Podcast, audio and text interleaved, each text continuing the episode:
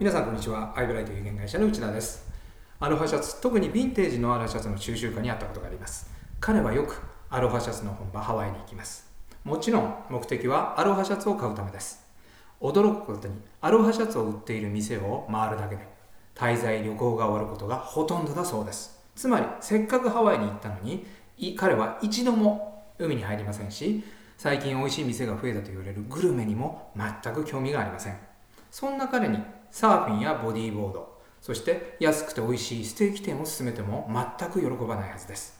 たとえそれらがどんなに楽しくて安くてお得なものでも結果は同じでしょう。お得で有利なものを提示することは間違いとは言い切れませんがもっと大切なことは相手の価値観に合ったものを勧めることだと感じます。この話は保険業に通じます。お得で有利で最新の保険プランをお客様に提案しても契約が思ったように預かれない。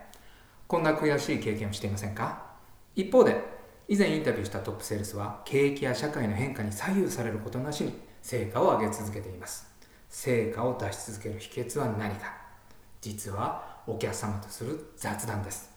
普通雑談は本題つまり保険を語る前に場を和ますことが目的でしょう。しかしそのトップセールスの雑談の目的はみんなと違うのです。彼の雑談の目的とは何か？それはお客様の価値観をつかむことです。アロハシャツの例と同じでお客様の価値観に合っていない提案や話をしても営業はうまくいきません。アロハシャツのコレクターなら海やレストランの話ではなくいいアロハシャツがどこで売っているのかという話であれば価値観を満たすことができますから相手に喜ばれるはずです。保険営業も同じなのです。有利でお得な提案しても契約にならないのは提案や売り方やトークが悪いというよりもお客様の価値観に合っていないからなのです。では価値観をつかむにはどんな雑談をすればいいのか。最初の話題は何でもいいのです。休みの日は何をしているかでもいいのです。例えばキャンプが趣味で最近よく行くというお客様であればその趣味について深く掘り下げる雑談をするのです。いつキャンプをするのか誰とキャンプをするのかどこに行くのか。キャンプのどんなところが楽しいのか？今後行ってみたい場所とかキャンプ場はどこなのか？どんな道具を使っていて今後欲しいものは何か？などなど雑談を続けるとお客様の価値観が分かってくるはずです。何があってもキャンプが一番というお客様であれば思ったようにキャンプができるライフプランを立てることを投げかけるのです。一番大事にしていることが達成できることに対して拒否するお客様は普通いないはずです。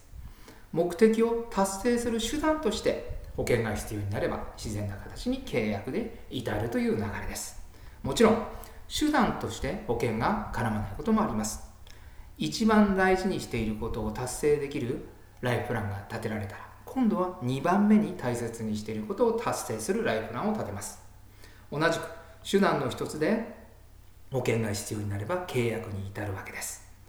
雑談をしていくとキャンプが趣味でもここ数年は少し行く回数を抑えなければならないというお客様がいるかもしれません。理由を聞くと子供の受験が近づくから。こんなお客様の価値観は教育にあることが予想できます。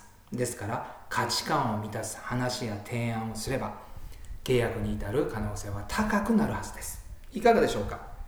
多くの保険営業パーソンが苦戦するのは自分の価値観で営業を進めてしまうからだと私は考えます。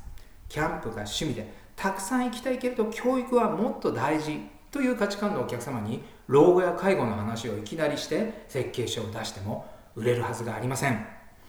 大切なのはお客様の価値観をつかむことです。その武器が雑談ということになります。